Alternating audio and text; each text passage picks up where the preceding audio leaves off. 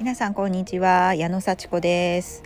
今日もちょっと生活に役立つ、えー、知恵、えー、習慣化の工夫幸せを感じる行動についてお話ししていきたいと思います。最後まで聞いてくださったら嬉しいです。あ皆さんあの幸せってなんだか知ってますか？あなんかね宗教みたいですよね。あなた幸せですか？みたいなね、えー、これはね、まあ、宗教でも何でもなくって、まあ、考え方のね基本なのでそれを宗教というならば宗教かもしれないけれども何かねあのー、こう困るということでもないと思います。あちょっとなんか雨が降ってきました。なんかポロポロと雨が降ってきたのでちょっと屋根のあるところに移動いたします。があのー、やっぱりね幸せって幸福感情、うん、なんか当たり前？幸せは幸福感情、うん、なんか幸せだなって思うポジティブ感情ですね。なんかこうワクワクするとかあのー、すごく楽しみなことがあるとかこれやってていい、まあ嬉しいなって思うポジティブ感情のね集まりがまあ幸せってことですよね。でそのなんかこう嬉しいとかそういう感情ってあの実はあの脳内物質が作っているんですよね。そう。ちゃんと物質があって それによって醸し出される。というのはなんか不思議ですよね。心って何だろうって思ってそう考え始めるともう夜も眠れなくなるんですけれどもシンプルにそういうこう物質によって作り出されると思ったらその物質が出やすい行動をするとですねそのポジティブ感情幸せ感情が生まれるとそういうこうね仕組みになっているわけですよね。なんか心って作り出されてるのかななんか深いですね。でねその物質脳内物質っていうのがたくさんあるんですよねもう100個以上あるんですけれどもまあまあ、種類というかこう機能別には大きくもめちゃくちゃ分かりやすく大雑把に分けると3つぐらいに代表されるというふうなことがね整理できます。で一つがセロトニン。そしてオキシトシン。さらにドーパミンと。なんかねこうカタカナ用語でね難しいですけれどもね。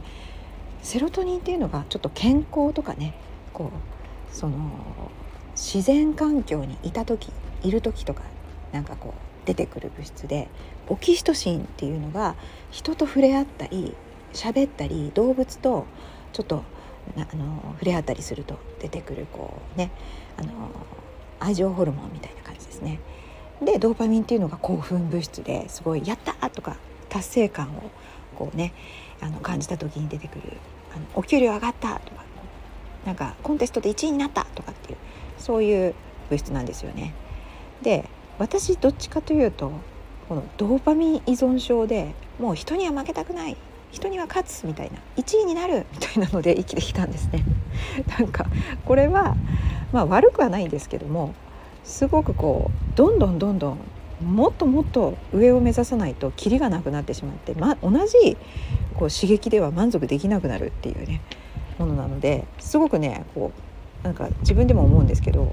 枯渇感があるんですよねもうこれ頑張らないとダメだみたいな。でそうするともう疲れて崩れてしまうっていう。なのでこう、ね、健康とかあのこう自然環境とかであの出てくるセロトニンっていうものをたっぷりと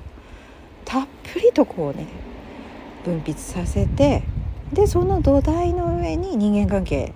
まあ、オキシトシンっていうものを重ねてさらにその上の頂点のところにドーパミン的な感情が来ると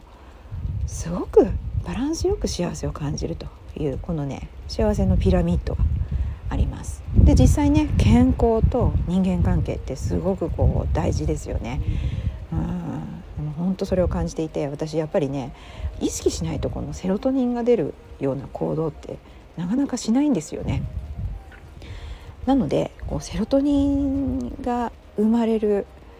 こう習慣っていうのをわざとしていますセロトニン活動であの結構ねあるんですよねでこれねあのある本に書いてあってどういうことをするとセロトニン的な幸福が生まれるかっていうのはね結構書いてあるんです。でねそれねチェックして20個ぐらいのうちに私は12個ぐらいはできてました20個のうち12個できるって結構自分でもいいあのスコアかなって思うんですけど実はね結構ねドンピシャでやってるのはそのぐらいだったんですけど実は間接的にやってることもありました。うん、私ドンピシャでやってるのはまあ運動してますよね。運動当然健康のためにね運動してます。で腹8分目です。でストレッチもしてます毎日してます。で瞑想もしてます。うん、ただね散歩はあんまりしてないですね今はね。ただあの近くに行く時にはなるべく昼間は歩いていくようにしています。で日光を1日5分以上浴びるっていうのもねいいそうですね。で私なるべく歩くっていうと歩いてる時にね日光浴びますけど、まあ、車で出かけちゃう時もあるんでそういう時は今みたいにね今の外で録音してるんですけどこう録音するというあの日課をこれを外でやればあ日光5分以上浴びるじゃないかと思いついたんですね。これなんかすごい効率よくないですか？うん、であの空間環境を最高のものにするっていうのがあるんですね。身の回りの整理整頓をするとやっぱりセロトニン的なこの土台の幸福が生まれる。すごくないですか？だからやっぱり散らかってるとちょっとね良くないんですね。だから身の回りの整理整頓。これもね私まあまああのそんなにピシッと何もない部屋ってわけじゃないですけどもなるべくあの床面積は広く 使えるようにそれねモップをかけられるようにしてます私はいつでもモップであの床をささささっときれいにしてそこでストレッチできるようにしてるんで